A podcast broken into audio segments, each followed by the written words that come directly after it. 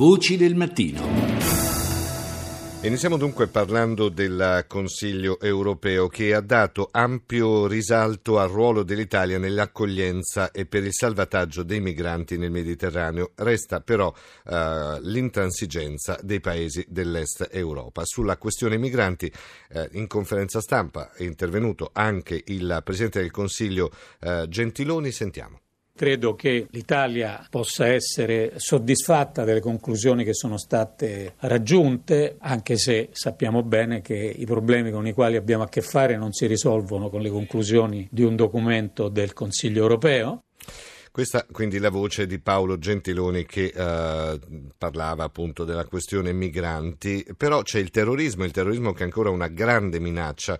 Eh, il Presidente del Consiglio europeo Donald Tusk in conferenza stampa sempre a Bruxelles, a margine del Consiglio, ha detto siamo pienamente determinati a proteggere la nostra gente, il terrorismo è ancora una grande minaccia. E anche in questo c'è stata grande sintonia, eh, se vogliamo, tra, eh, soprattutto tra eh, Macron, Presidente francese, francese, la Merkel, eh, al Consiglio europeo che ha dato appunto questo ampio, eh, ampio spazio all'accoglienza al salvataggio dei migranti nel Mediterraneo e al ruolo determinante dell'Italia. Ma noi vogliamo andare anche un po' oltre, eh, cercare di capire, ieri c'è stato anche il debutto al Consiglio europeo, se vogliamo, del presidente francese Macron, una figura nuova, un uomo molto giovane, di grandi eh, proposte, di grande entusiasmo e noi vorremmo anche capire come in effetti Macron possa diventare in un certo qual modo anche la figura di snodo per l'Europa, l'Europa che verrà. C'è una sorta di rinascimento europeo. È possibile tutto questo? Beh, cerchiamo di capirlo.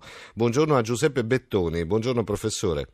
Buongiorno a voi tutti. Docente di geopolitica all'Università Tor Vergata di Roma, ma anche membro dell'Istituto francese di geopolitica di Parigi. Professor Bettoni, è esagerato parlare di rinascimento europeo o meglio, quello che poi ha detto anche il presidente Macron no? qualche giorno fa, aveva detto chiaramente come vorrei che l'Europa avesse una sorta di rinascimento. No, non è per nulla esagerato, al contrario è il termine forse migliore, perché di questo si tratta, di un rinnovo del tandem franco-tedesco come punto di forza di Macron, ma in maniera molto diversa da come ha fatto il suo predecessore François Hollande. Macron, eh, che arriva un po' improvvisamente, anche ormai ci stiamo abituando al suo nome, tutto sommato continua, possiamo dire, a non sbagliarne una dopo una tutte le sue azioni che eh, sono state commesse, fatte dalla, dalla sua elezione è arrivato a Bruxelles eh, con una situazione delicata in casa, quattro ministri dimessi, è stato capace di far rifare completamente il governo con una nuova strategia che lo vede come primo comunicatore e sceglie un partner principale, ma questa volta lo fa sul serio, sì. in Angela Merkel, e mettono su un sistema di comunicazione molto attento. È evidente che lui è riuscito letteralmente a imporre, ma mh, Angela Merkel sicuramente concordava con lui, un sistema molto preciso di comunicazione anche nei confronti della Gran Bretagna, abbastanza severamente nei confronti dei paesi dell'est, a cominciare dalla Polonia, quindi si ha fatto capire che occorre eh, riannodare, rendere più coesa eh, la, la, forza europea anche militarmente, rispondendo quindi alla strategia di Trump. Quindi sì, è un'Europa che davanti a una crisi sta uscendo tutto sommato con una forza nuova, bisognerà capire poi nel tempo come andrà avanti, ma è sicuramente una forza nuova.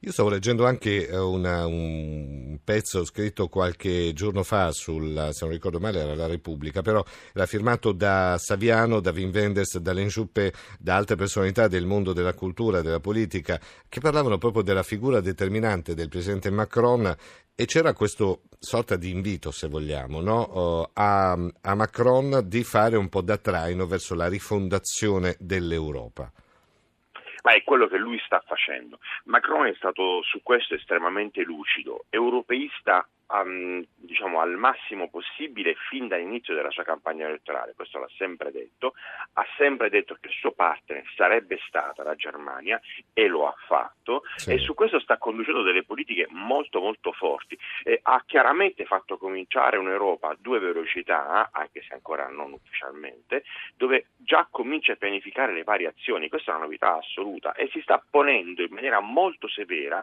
verso ogni pericolo esterno. L'ha fatto fatto con Trump riguardo all'uscita dalla COP21, uh-huh. lo sta facendo con Theresa May in questo momento, dove dice saremo uniti a negoziare con voi, non venite a parlarci prima da una parte con uno, poi da un'altra parte con un altro, sarebbe completamente inutile. Ieri in conferenza stampa ha anche parlato poi di quello che è il progetto diciamo reale nel campo della difesa europea ed è stato molto chiaro, molto duro, molto diretto su quella che è la, la necessità della difesa dell'Europa è stato chiarissimo e fa venire fuori anche un problema di divisione che c'è all'interno della Nato, quelle che Donald Rumsfeld chiamava i vecchi partner della Nato, Francia, la parte occidentale, Germania, Italia, eccetera, i nuovi partner, quelli dell'Europa dell'Est. Lui questa cosa la riconferma. Dobbiamo fare una forza europea, lo dice chiaramente, forza europea con soldati che siano pronti anche a rimetterci purtroppo delle vite, cioè non possiamo più far finta di dare un po' di logistica e dire che c'è una forza europea. Dobbiamo fare farlo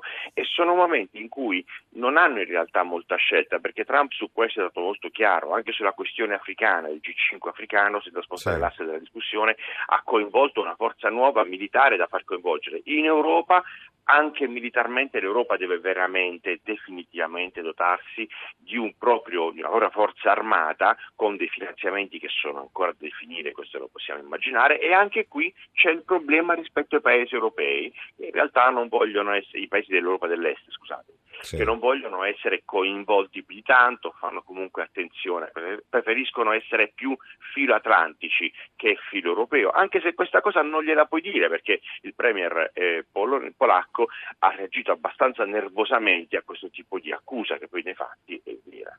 Abbiamo detto grande intesa con la Merkel, però c'è anche una grandissima intesa con l'Italia da parte del presidente francese Macron.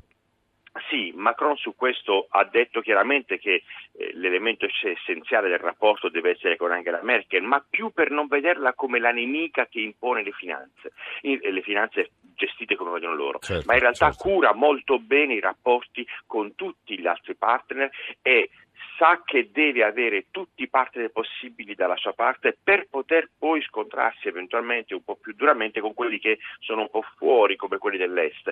E Gentiloni d'Italia diciamo, è certamente il primo partner da far coinvolgere, da coinvolgere in questa situazione. E lo fa anche lì con buona determinazione ma già da Taormina si vedeva nel G7 che c'è stata una grande intesa tra Macron e Gentiloni fin dall'inizio e questo credo che continuerà certamente a essere così. Sarà una partnership a due, questo tandem? Sì, certamente, ma sarà anche una partnership più collettiva e noi italiani ne faremo certamente parte. E allora grazie al professor Giuseppe Bettoni per essere stato con noi, ricordiamo docente di geopolitica all'Università Tor Vergata di Roma e membro dell'Istituto francese di geopolitica di Parigi. Professore, grazie ancora, buona giornata.